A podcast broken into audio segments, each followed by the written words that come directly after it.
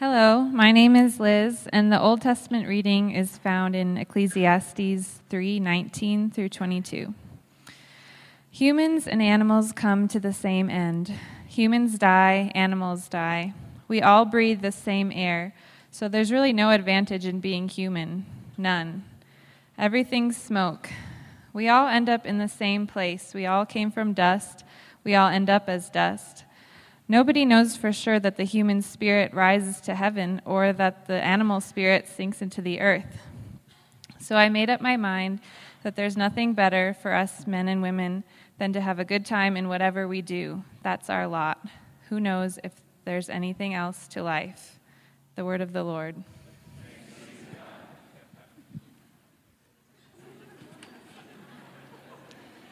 Hi, my name is John. The New Testament reading is found in 2 Corinthians 4 7 through 12. But we have this treasure in clay pots so that our awesome power, so that the awesome power belongs to God and doesn't come from us. We are experiencing all kinds of trouble, but we aren't crushed. We are confused, but we aren't depressed. We are harassed, but we aren't abandoned. We are knocked down, but we aren't knocked out. We always carry Jesus' death around in our bodies so that Jesus' life can also be seen in our bodies. We who are alive are always being handed over to death for Jesus' sake so that Jesus' life can also be seen in our bodies that are dying.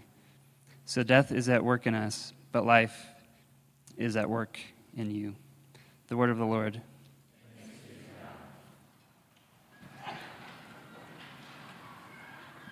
Good morning. Thank you for standing for the gospel reading. My name is Courtney, and our gospel reading is found in John chapter 17, verses 1 through 3.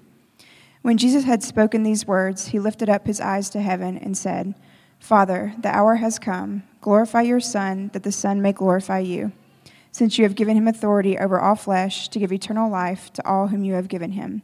And this is eternal life, that they know you, the only true God, and Jesus Christ, whom you have sent. The gospel of the Lord. Praise be. Would you remain standing as we pray? Open our eyes, Lord, that we would see Jesus today. And open our ears, Lord, that we would hear Jesus today. And Lord, open our hearts that we would love and serve and follow Jesus today. It's in your name we pray. Amen. You may be seated.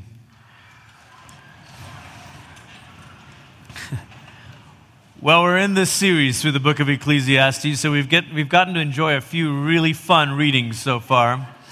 And you got to love the Bible because it, it's full of these things that you, you never thought were okay to say in church, you know? Uh, one of the threads that we've been chasing through this book of Ecclesiastes is that Ecclesiastes is so honest that it, it confronts our optimism. Sometimes we have sort of a hollow optimism, you know, a Lego movie, everything is awesome kind of optimism. And Ecclesiastes says, Are you sure? Are you sure that the, the, the pleasures of food and drink are as good as you think? Are you sure that? And, and it, it pushes the boundaries of those things. But on the other hand, it also redeems our cynicism. You know, we're kind of a cynical age where we sort of distrust anything, you know.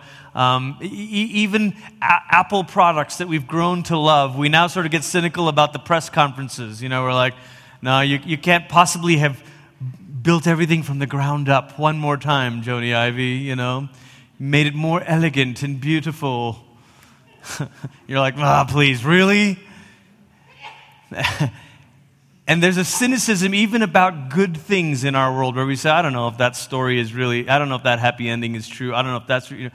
And what Ecclesiastes offers us is a way that to redeem our cynicism, a way to say, yeah, yeah, I see that cynicism, but you know what? That cynicism could help you sort of pull the thread on the sweater and un- until you unravel the whole thing, because at the end of it, you just might find joy. See, Ecclesiastes focuses on life under the sun. Now, it's not that the, the writer of Ecclesiastes, which by tradition is Solomon, it's not that Solomon didn't believe in God. No, it's that he was commenting on life, on everything under the sun, everything in this sort of closed dome world. Now, when you think of it that way, there is actually a parallel with our world. We live in a world that, that really doesn't want to comment about God or faith or afterlife or anything transcendent at all. We live in a world that says, I don't really know about any of that stuff, but let's just focus on the stuff we do know about. Let's focus on the thing that's right in front of you. Let's just think about and talk about life under the sun. But every once in a while, there's these little cracks in the dome overhead. There are places where this veil between heaven and earth runs a little thin. I think one of those thin places is at birth. When you witness a birth, if you've ever been in the hospital room shortly after a baby has been born and you're looking at them in the french fry warmer thing, you know, and you stand over them and all of a sudden you're like, this is the most beautiful moment of all. Something holy is happening. Unless you're the mom, then you're just exhausted. But the other one of those thin places is death. If you've ever sat at the bedside of a person in their final moments, there's something, it's very hard to put your finger on that it, it almost is holy. It makes you think about something beyond this life, a thin place in this world. And yet, death, death is not one of those things that we like to think about. Death might be inevitable, and so this morning our, our title is The Inevitability of Death. And we say, yeah, sure, death might be inevitable, but it's certainly avoidable. At least in the meantime, why think about it? I don't want to think about it. I don't want to talk about it. Our sort of contemporary solution is to postpone death as long as we can. Keep all of the people who are sick and dying, keep them away from the center of life. I don't want to think about it. Let's just send them away to a building and let's build floor upon floor upon floor in this building so all of the sick and dying can be housed there because I don't want to see them. Years ago, when I was a, a, younger pastor at New Life Church, we were all given a pastor on call pager. And this was, as I said, years ago. And we were all given this pager for one week out of the year where we had to serve as the pastor on call and you sort of dreaded it. You were just hoping that when you got the pager, you wouldn't get any bad calls, you know, any bad, and you never knew because was just a page. And so then you called back and you're like, "Hi, um, I'm glad, just I was paged," you know. And sometimes it's like, "Yeah, I was just wondering when your service times are on Sunday," and you're like, "Thank God," yeah. But of course, there were times and I, that were much more difficult than that. And I remember one of the first times I got a page, and it was for a hospital visit. And I drove downtown to Memorial Hospital, and, and I knew I was walking into parents with a, whose baby was sick. His baby had meningitis, and it was completely and utterly bleak. And I kind of was bracing myself in the car, and I walked in, and nothing could have prepared me for that moment. I, you know, what do you say in those moments? No words are ever adequate. And so, sitting with the parents, praying for the baby, anointing with oil. And I got back to my car in the, in the parking garage and just lost it, just bawled. I think we had just had our first child at the time. Sophia was a few months old. So it, was, it wasn't hard to put yourself in someone else's position. And I just lost it. Death is a painful reality. And so, on the one hand, I understand why we don't want to think about it or talk about it or avoid it. But Ecclesiastes is asking us to confront it today. And so we will. Chapter 3, verse 18 of Ecclesiastes, this is what Solomon says I said in my heart with regard to the children of man that God is testing them, that they may see that they themselves are but beasts. For what happens to the children of man and what happens to the beasts is the same. As one dies, so dies the other. They all have the same breath, and man has no advantage over the beasts, for all is vanity. All go to one place, all are from dust, and to dust all return. One of the first things we can say from these verses is that death is really about fragility. It's about the fragileness of life. Think of Solomon's image here dust. It's all dust. Think about when you reach on a bookshelf to grab a book and boom, there goes some dust flying or a table. I mean, it's just, dust is just, it's, it's, it's in a precarious place, easily unsettled, easily moved around, just dust. Death reminds us of our fragility. think about the earthquakes in Nepal.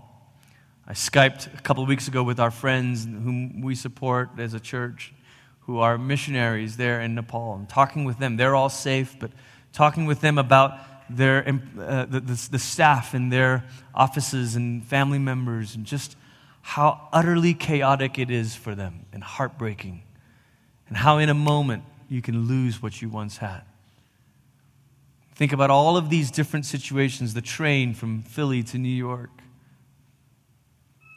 Life is so fragile, and death reminds us of that. The writer goes on, he says in verse 21 Who knows whether the spirit of man goes upward and the spirit of the beast goes down into the earth? Now, this might surprise you, but you know, in the Old Testament, death was really viewed as the end. In Solomon's world, in Solomon's day, death was about finality. Death was about finality. Now, all of, all of you are looking at me like, that's not true. They believed in heaven. They didn't. In fact, in the earliest, in the earliest Jewish thought throughout the Old Testament, there is a sense that death is kind of where the story ends. That's why the psalmist says, Teach us to number our days and to know that this is all that we have. Elsewhere, the psalmist kind of bargains with God. He says, God, you better rescue me from the grave because I can't praise you if I'm in the grave. That's his leverage with God. I know you like this praise thing, so keep me alive, would you?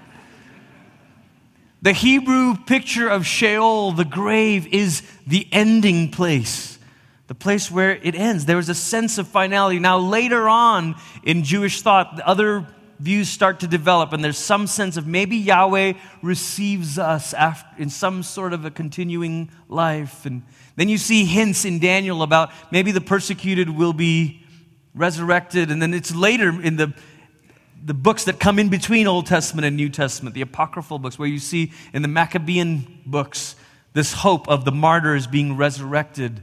But really, in the world of Ecclesiastes, death is final. It's kind of the end.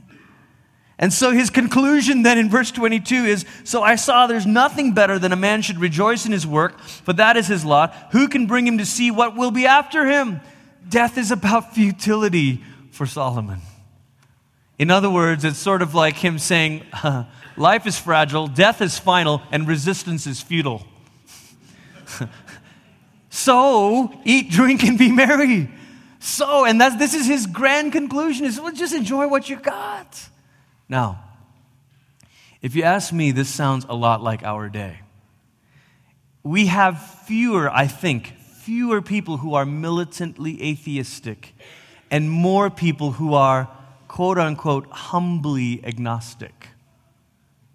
And I say quote unquote humbly because it, it has this veneer of humility of saying, Oh, I don't really know.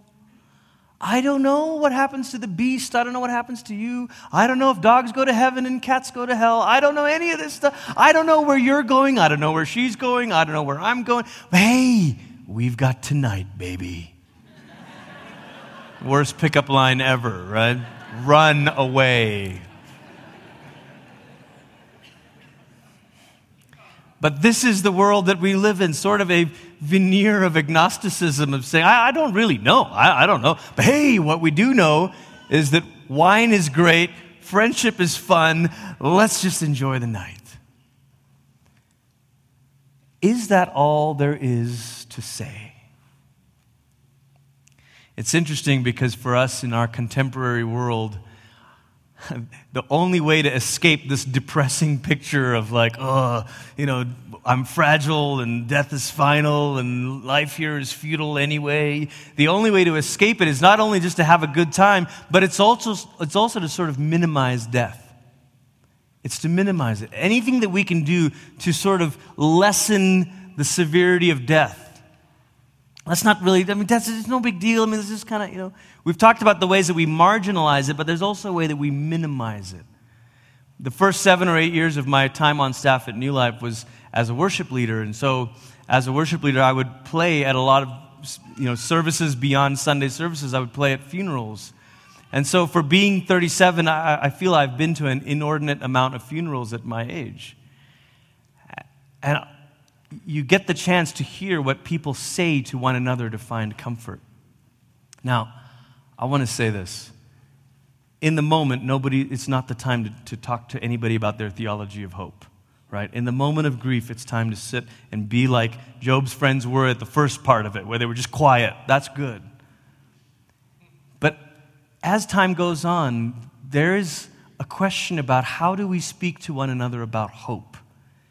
And it's interesting to me to think about some of the poems or phrases, or even sadly, the quote unquote sermons that I've endured at funerals. Because you recognize that what is being given is not actually hope, but an attempt to cheapen death. And so you'll hear people say things like, well, you know, we just, you know, so and so. They're not really dead. They've just been freed from their cage like a bird. Or I went to one where it was an Air Force pilot, and they said, well, you know, he's just been led higher and higher up into the sky, and he's been shown an officers' club where there were free drinks. And I mean, all this stuff would start going on about like, it was, just, it was all very strange that this was the idea of hope, that he hasn't really died, he's just found an officers' club in the clouds.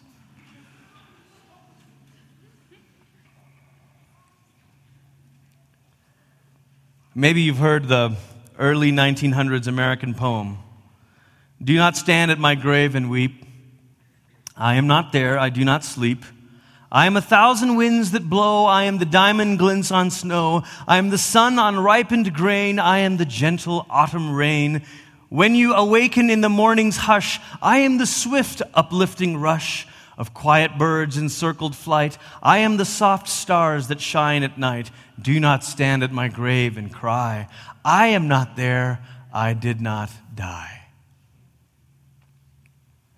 We can't bring ourselves to say that death is real. The bird being freed from its cage, that's Plato, that's not Paul. The I didn't die, I'm just part of the trees and the breeze and the stars and the that's pantheism, also not Paul. Both are ways of denying the reality of death. And church, I want to say to you if you deny the reality of death, you cheapen the reality of our hope. If you deny the reality, you cheapen the reality of our hope. That our hope is magnificent, so magnificent that we need not get to our hope by cheapening death. In fact, Ecclesiastes is freedom, is permission to say what you know in the pit of your stomach. Ecclesiastes is permission to give voice to that knot inside you when you've lost someone. It's permission to say, Death stinks. I hate it. Ecclesiastes is permission to say what Paul said in 1 Corinthians that death is an enemy. The last enemy, Paul says. Ecclesiastes says, go ahead and name it. Don't sugarcoat it. Don't lessen it. Don't tell, don't tell me death is a friend that has led me to a better place. Don't, don't, don't sweeten it. Just say it. Death is an enemy and death stinks. Right. And once you get there, all the way down to the bottom, now the question is okay, okay, so what? What do we say? There's something that Paul knew that Solomon did not. Paul knew the gospel. Paul knew the gospel that says that Jesus Christ came and took on flesh. Stop right there we kind of breeze right through this in the creed. You know, yeah, yeah, he was born of a virgin, you know, all this stuff, and he came, took on flesh. Why are we saying all these things? Do you know why we're saying it? Because we're saying that Jesus' humanity was real. It wasn't fake. Wasn't that he sort of came and pretended to be hungry, pretended to be thirsty, pretended that the wounds on the cross hurt him. Jesus actually suffered. One of the early church fathers said it this way that which he did not assume, take on, is that which is not healed. But the reverse is true that because Jesus took it on, our actual flesh and blood, it means he heals it. John is the New Testament writer that is really intent on helping us see this. The Word became flesh, he says in his gospel. And then in 1 John, his later letters, he says, We saw him, we ha- handled him in the flesh. Why is he saying this?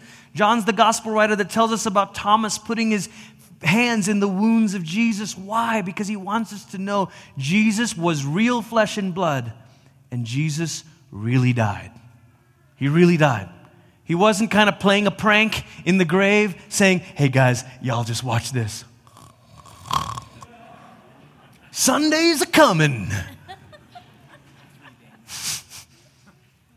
In fact, not only was his incarnation real flesh and blood, not only was his death real physical death, but his resurrection was real bodily resurrection.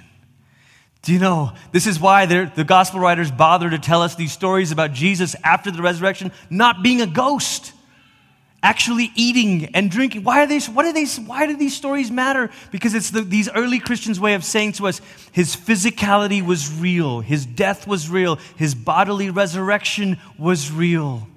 And you know what's amazing? The way that the first apostles preach the gospels, they don't say as often, very, few times do they say Jesus rose. Most of the time they say God raised. Do you know why? because they didn't want anybody to get confused that Jesus was some sort of Greek mythology hero that was sort of dying and then roar, ripped off the chains of death. They wanted everybody to know no, he died full on, went to the grave. But the second person of the Trinity was so loved by the first person of the Trinity that the Father did not abandon him to the grave, Acts says, but God raised him up. Jesus was loved with a love that is stronger than death. Think about that. And now the gospel says to you and to me, it says, look, if you are in Christ, then you have been loved with a love that is stronger than death. You have been loved with a love that is stronger than death. There's that other Old Testament book that is connected with Solomon, the Song of Solomon. And there's a verse in there where it says, Love is as strong as death. Well, that's great. But Solomon didn't know a love that is not just as strong as death, but a love that is stronger than death. And that's the love that we see in Easter, in resurrection a love that is stronger than death, that Paul would say in Romans 8 neither death nor life, nor angels nor demons, no past nor present nor future, nor height nor that, nothing can separate you from the love of God, which is in Christ Jesus. Nothing. Now, what does that do? Well, it changes everything. What does being loved with the love that is stronger than death do for our fragileness, our fragility. You know what it does? It says that this body will not be your last body. It says in 1 Corinthians 15 that one day when he appears, he'll give you a body that is imperishable, a body that cannot die. You've been loved strong with a love that is stronger than death, and so one day you'll receive a body that is stronger than death. What does it mean for the finality of death? The sense that, oh, death is the end. Paul says, no, no, you know what? When you're loved with a love that is stronger than death, it means even death will not be the end. Now, think about this. On the one hand, he says death is the last enemy to be defeated when Jesus appears, returns again. On the other hand, he says, For me, to live is Christ, but to die is gain. This is Paul able to say both realities. Death is an enemy, but because it's an enemy that's headed towards defeat, death for me now can be a gain. It's not final. It's not final. We can grieve it, we can mourn it, but in the end, it's going to be the thing that brings me face to face with my Savior. Paul says, What you got now, death? What other card you got? It's, it's all game over. And then he says, Okay, so what is being loved with a love that is stronger than death due to the sense of our futility? Well, well, he says in 1 Corinthians 15, talking all about resurrection, he says, Everything that you do in the Lord will not be in vain. Because you've been loved with a love that is stronger than death. This shadow that hangs over Ecclesiastes doesn't hang over you. It doesn't hang over you. You're free to admit it, to say, yeah, that stinks. Death reminds me of the fragility of life. Death reminds me of the finality and the, and the futility. But you know what? I have been loved with a love that is stronger than death. And that changes everything. It changes everything. I think about this verse here in Hebrews 2 where he's, The writer to the Hebrews says, Since therefore the children share in flesh and blood, he himself likewise partook of the same things. Jesus shared in the same thing, shared in our flesh and blood, that through death he might destroy the one who has the power of death, that is the devil, and deliver all those who through fear of death were subject to lifelong slavery. When you know that you've been loved with a love that is stronger in death, you are free from the slavery to death. You're free from it. I'm not saying death doesn't sting. I'm not saying any of that. I'm not saying death doesn't hurt. I'm, not, I'm, I'm saying you are free from the slavery to it. You no longer have this chain that says, oh, what does it matter? You're going to die anyway. You no longer have this thing that pulls you back and says, oh, oh, you belong to me. It's over, it's broken. And it frees you to love other people even in their death. And that's the, you think about what Christians have, why do you think Christians have been the ones who run to the sick and the dying while everyone else is running away? Because they don't fear death. They're not slaves to death anymore. This, there's stories from the early centuries. There's a sociologist at Baylor named Rodney Stark who tells these stories of, of the early Christians when the plagues hit. And all these, the records of all the others fleeing the cities, it was Christians who stayed. Why? Because they didn't fear death. They were not slaves to it. It's why hospitals all around the world were built by Christians. You can rant about religion all you want. But only the people who've been freed from slavery to death can love people even in their death. And that's why Christians do it. In our own city, St. Francis, the retreat center, used to be a place where people suffering from TB would come, and these sisters would care for them. Why do Christians do this? Because we're no longer slaves to death. I really believe, and take this and test this, think about this if you want. I really think that this conversation about death and dignity and all that, that dying with dignity has, has very little to do with choosing when you die. Dying with dignity has everything to do with being loved even in death. Dying with dignity has everything to do with being loved even in death. We saw this in our own city with Kara Tippett.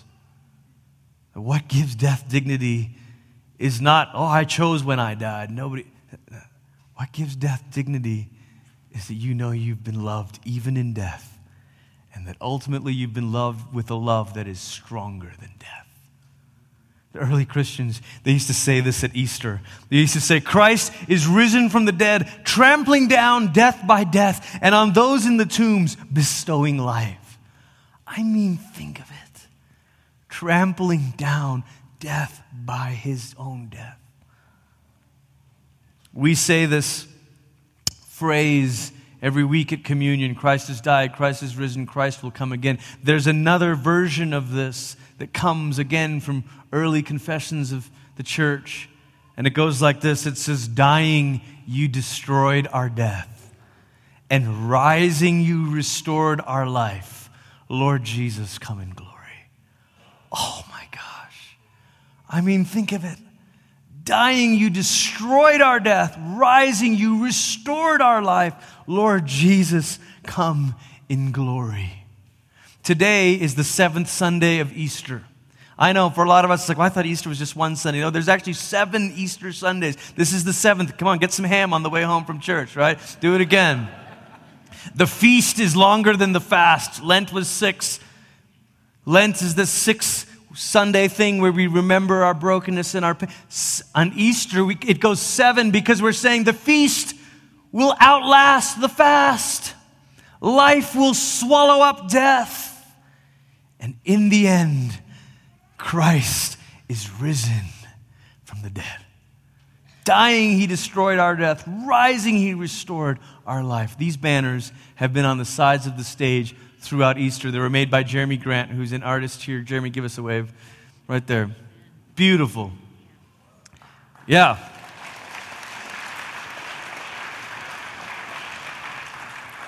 And I don't know if you've been reflecting on these banners throughout the last few Sundays in Easter, and I didn't hear Jeremy give his explanation, so I'll take my stab at art interpretation.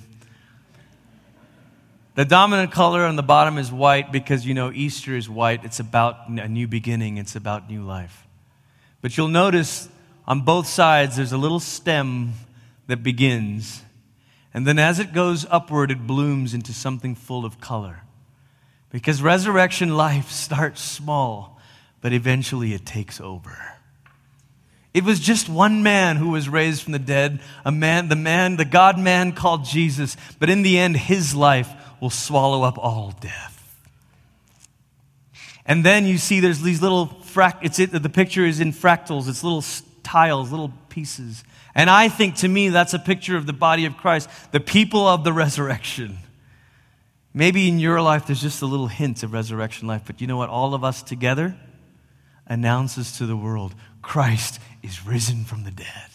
Alleluia, alleluia. Together we make this beautiful announcement of resurrection to the world. The seventh Sunday of Easter is traditionally called Ascension Sunday, where you think about Jesus ascending. And do you know, sometimes in our weird churchy world, we think that ascension is like Jesus being E.T., you know, going home. With this glowing red finger, you know. But Paul says in Ephesians 4 that who is he who descended except the one who ascended in order that he might fill all things? The ascension of Jesus is Jesus taking the throne of heaven and earth and saying, And now I'm beginning to fill the world with my resurrection life. It started with the stem, it's going to be life taking over. Friends, that's what you're part of. That's what you're part of. You're not part of the sad story of death. Ultimately, you're part of the triumph of Jesus' life. Jesus said, Eternal life is this, that they may know you and may know the one who sent me. What that means for us today, church, because we are the living right here, right? what that means for us is that this resurrection life starts now. This resurrection life works in you now. I love the dying, he destroyed our death. I love it because we tend to just focus on the first part. Thank you, Jesus, for the gospel. You destroyed our death and I took our punishment. Great, great, great. All true. But not just, he didn't just destroy death, he restored life. And Jesus said, That's what I came to do, that you might have life and have it more abundantly, have it to the full.